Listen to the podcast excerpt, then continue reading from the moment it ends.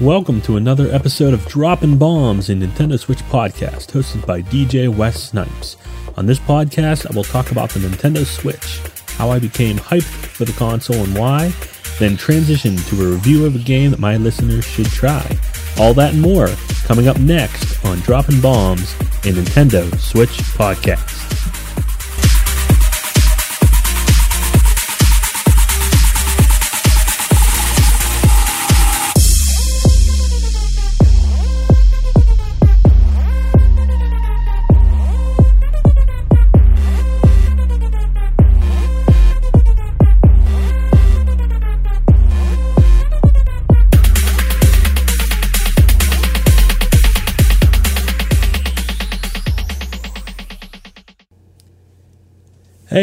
Hope everyone is doing well listening from wherever you are in this wild, wild world.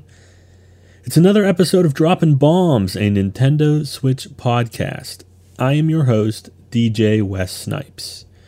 Uh, as a quick aside, thanks to everyone who listened to my inaugural podcast. Special thanks to Schlib on Switch for retweeting my announcement, and a quick shout out to everyone listening from the hashtag SwitchCore. For the first part of this episode, I will discuss the Nintendo Switch in general, exploring the who, what, where, when, why, and how as it relates to me and my love of the Switch. This will be a trip down memory lane for me, and hopefully, if nothing more, this podcast will shed some light on why I am, quote, all in on this console for my own edification. So I recall back in late 2015 being at work talking to a coworker about video gaming in general. Through general conversation, he discussed rumors that he read online about a successor to the Wii U, codenamed Nintendo NX. He didn't really say much because, well, there wasn't much to talk about other than the code name. That it would be some sort of hybrid console, that it would probably be infinitely better than a Wii U, which even at that time was considered a disaster based on poor sales. Consider this a vast majority of hardcore gamers skipped the Wii U entirely because A, it didn't have an identity. Hell, people thought it was an overpriced controller that plugged into their existing Wii. And you know what? Nintendo did a terrible job at marketing it in their introductory video. Uh, B, it was dramatically underpowered, especially considering the PS4 and Xbox launched very soon after, which both of those at the time sounded like a gamer's dream. And C, there was a serious lack of games, period. Wii U owners had titles like New Super Mario Bros. U, Nintendo Land, Monster Hunter 3 Ultimate in the beginning, but there honestly wasn't much else for a while. And by the time the games did start coming out, it was too late. But I digress. That conversation that I had with the coworker that stuck with me. Christmas 2015 came along, and my oldest son was old enough to get his first ever console. At the time, I wanted to get him something portable, so I bought a Wii U. It's great, I said to my wife. Uh, he could play it on the TV and then take it away from the TV so that we could watch whatever we want. And I was a bit fuzzy on the true portability aspect, and quite honestly, thought you could take it out of your house on car rides. In other words, like download games on a go like you would an iPad. It makes sense. Yeah, I made a mistake. Luckily, though, I caught it just in time before opening the gift, so I took it back to Target. And I went to GameStop and bought, yeah, you guessed it, a Nintendo 2DS. I recognized and almost found out the hard way why the Wii U truly failed. It could not be the system at home and on the go, the hybrid console. So fast forward to October of 2016. Nintendo published their first look at Nintendo Switch video to YouTube, which I just checked before this podcast has almost 40 million views. Shows a guy playing the Switch in his bedroom, in the park, in an airport, on the plane, in the Uber, in an apartment. Then a group of millennials are in a van and they're racing Mario Kart, and then they're going actual karting. Then a group of basketball players stopped playing their game of basketball, the real game of basketball, to go play basketball on a Switch. And a lady in an apartment goes to some swanky rooftop party to play Mario Odyssey with a couple of people. To the final sequence, a massive e-sporting event with Splatoon. Coming March 2017. That's right. No waiting until Christmas. March. A few days later, we learned that the big reveal was happening January 12th, 2017. Hype. I soon started following Reddit, our Nintendo Switch, religiously.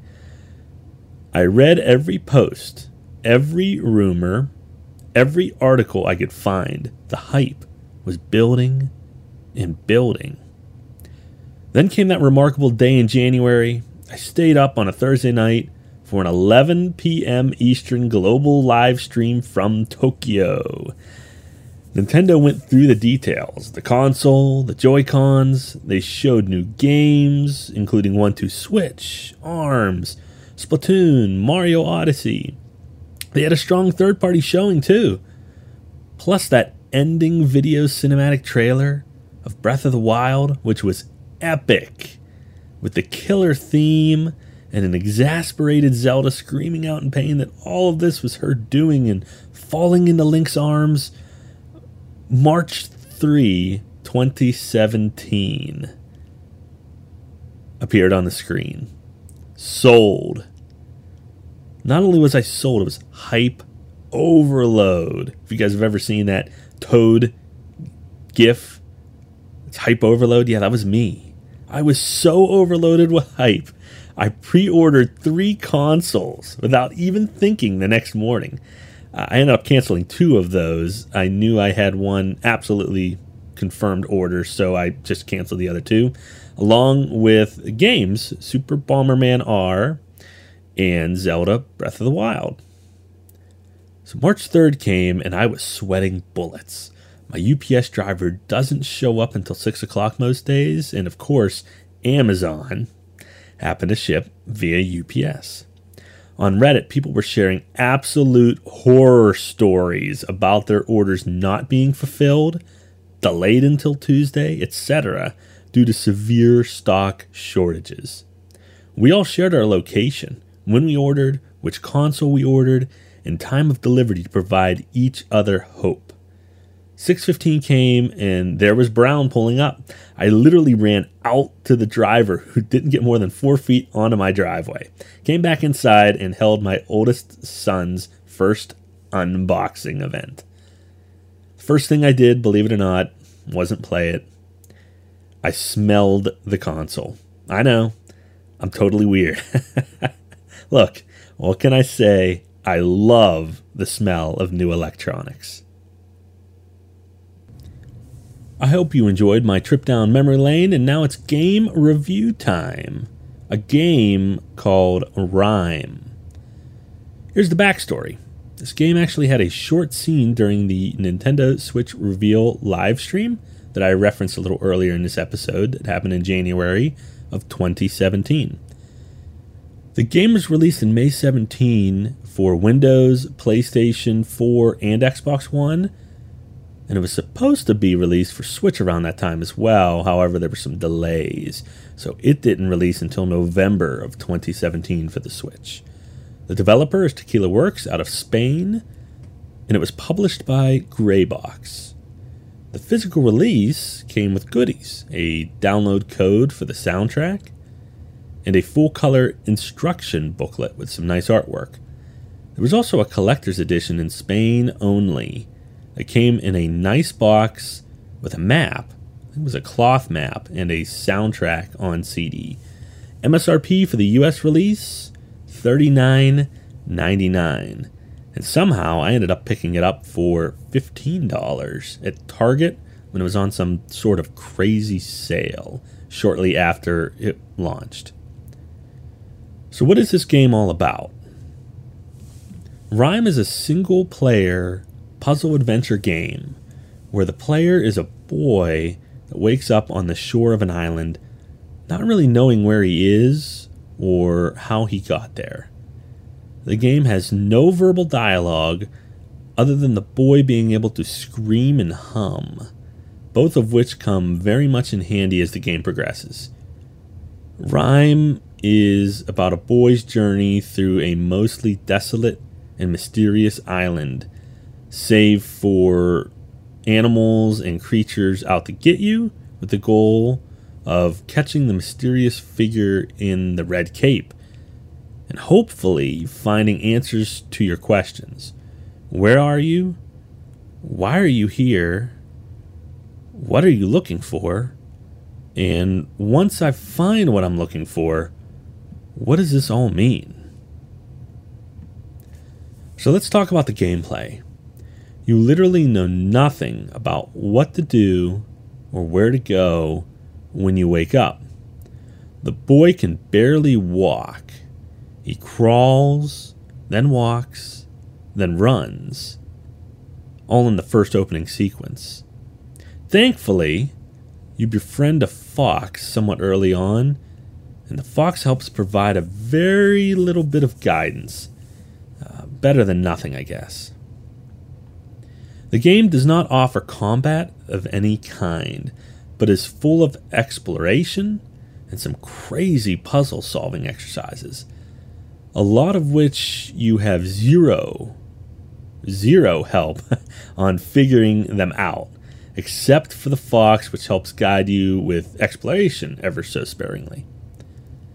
I experienced a ton of trial and error scenarios, which resulted in many black screens. The black screens signify death, and an immediate restart, almost back in the same spot to try, try, try again.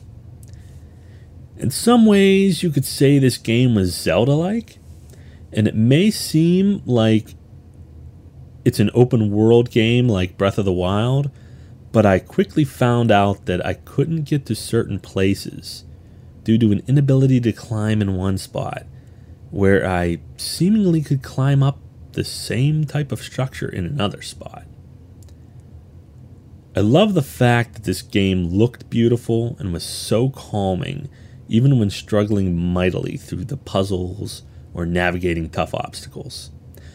But, and there is a big, big but, this game was released with major performance issues due to a poor port. The image resolution was a bit blurry, and the frames per second, holy smokes, was it bad. Especially during the first chapter of the game. It would just completely drop frames to the point where I didn't know how to control the boy. Now, in all fairness, the game got better as I played on, and I knew of the frame rate issues prior to the purchase, so I kind of braced for the worst. I will say I did finish the game in about eight hours prior to the patch that resolved a laundry list of issues and also optimized the visuals. I did not get to 100% completion. I don't believe I will go back and try for 100% completion, but I did go back through and play the first two chapters again after the patch and can honestly say there was a dramatic improvement in frames per second and visuals. I know the folks at Tequila Works and Grey Box put a ton of time into righting a wrong. They could have easily said, forget it, and walked away. So those folks earned a ton of kudos in my book though some could argue and have argued it should have never been released the way it was to begin with. So, Rime had a lot of hype going into it, even with the delay, so did it live up to its hype? As a reminder, my game reviews are scored by me dropping bombs. One bomb means the game truly bombed, aka sucked, And five bombs means the game was the bomb, aka totally awesome. So for rime, I give this game four bombs.